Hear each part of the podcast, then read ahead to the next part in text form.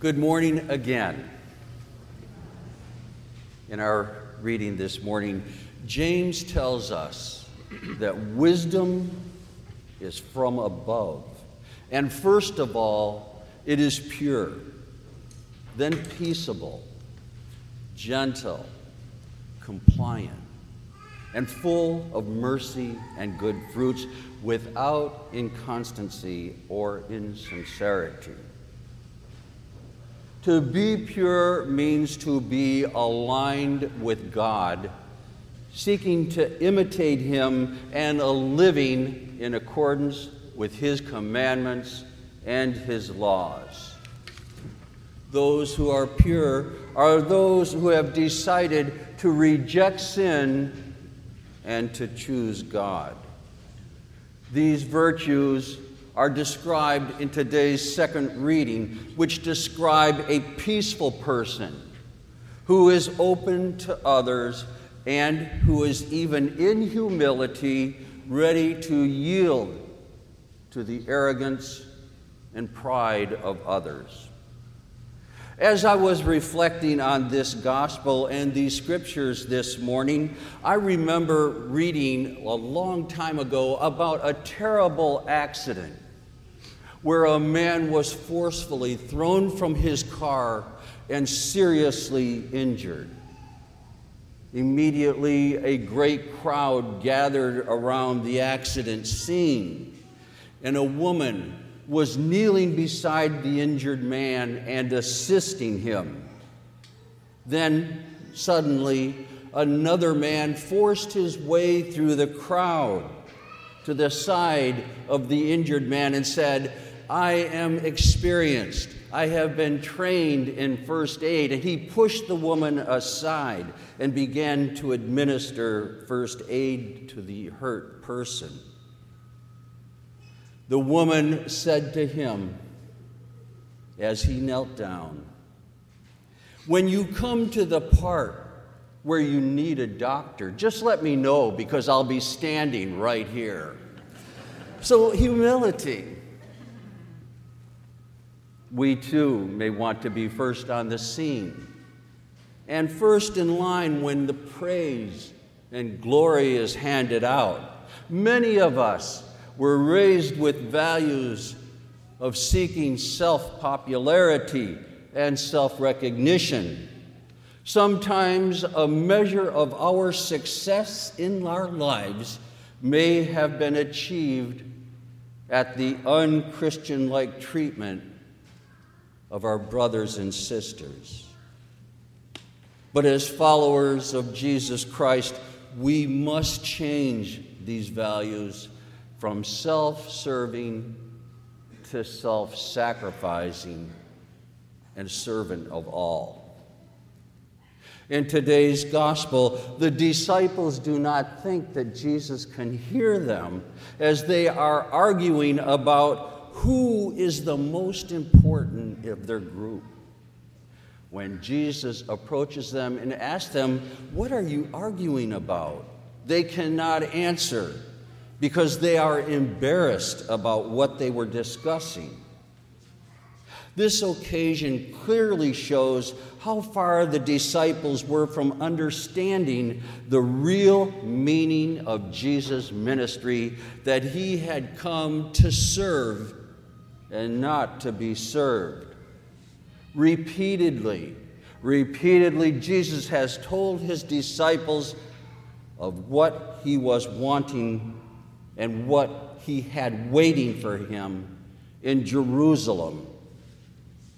And yet, they were still thinking of themselves and arguing over what position in this earthly life they would hold in his kingdom. This realization must have been heartbreaking for Jesus to think his disciples were arguing over earthly powers and who is greatest, even as he was making his way to Jerusalem and his torture, his suffering, and his crucifixion that was waiting for him there. Although his disciples had been there with him all this time as his personal students, Jesus saw that there was still a great lack of understanding him. And as we have learned from past scripture readings, when a master wanted to make a pronouncement to his students, he sat.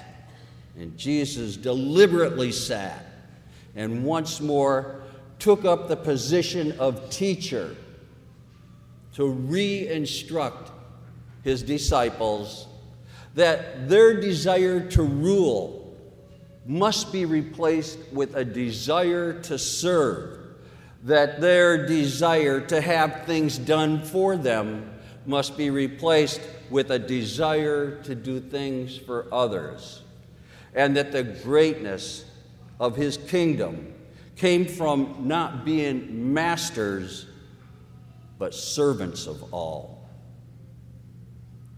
Do we live by these teachings of Jesus? Would we live our lives differently if Jesus was right here watching us? If we took all the things that we say, all the things that we think, and all the things that we do and set them directly in the presence of Jesus? Would it make a difference in the way we live our lives and the decisions that we make? If everything we did, we would ask ourselves, could I or would I do this if Jesus was right here watching me? Surprise, Jesus is here and He watches everything that we do, that we think, or say. In Scripture it says, For there is nothing hidden that will not become visible, and there is nothing secret that will not be made known and come to light. As we go about our daily activities, we would do well to remember that Jesus is watching, Jesus is listening, and Jesus is hearing all that we think, all that we say, and in everything that we do.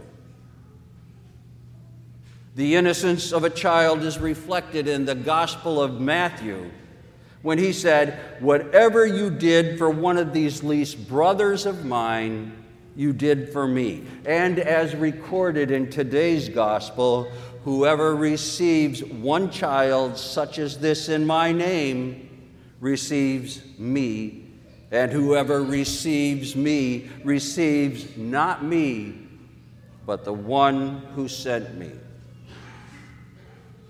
Jesus is well aware of our human frailties. We sometimes have hardness of our heart towards our brothers and sisters. But before we approach the Blessed Sacrament this morning, if we have a grievance against our brother or our sister, we must forgive them. We must forgive them in our heart. And then, with the peace that only Christ can give, go to Jesus in the most blessed sacrament of the Holy Eucharist. And with a clear conscience, follow up on your vow of forgiveness by a friendly visit, a phone call, or even a long, latent letter. Just like the first aider of our story today, many of us want to be first on the scene and get all the praise and glory and recognition of being superior to others. But Jesus clearly stated that he who wants to be first and greatest in his kingdom must be last in this world and servant of all as the well known song or hymn goes Seek ye first the kingdom of God and his righteousness, and everything, everything will be given unto you. Amen.